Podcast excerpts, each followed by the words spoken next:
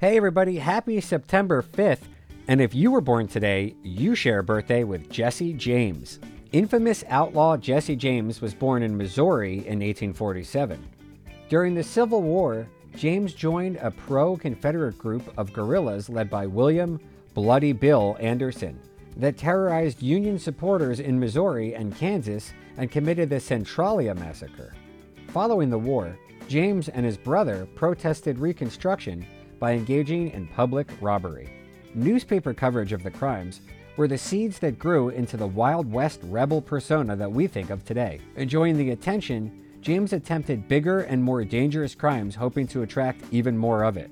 He also began to cultivate the mythology that still clings to him in modern times, fancying himself as a hero not unlike Robin Hood. In the 1870s, the outlaw James and his gang continued their robberies while relying on Confederate sympathizers to protect them from authorities. But this time, James was so well known that there were rewards offered for his capture. One of James's partners in crime, Robert Ford, couldn't resist the thought of reward money and shot James in the back of the head on April 3, 1882. Although initially arrested, Ford was quickly pardoned for killing James. Nevertheless, rumors of Jesse James's survival continued until 1995 when he was once again identified through his DNA as the victim of Robert Ford.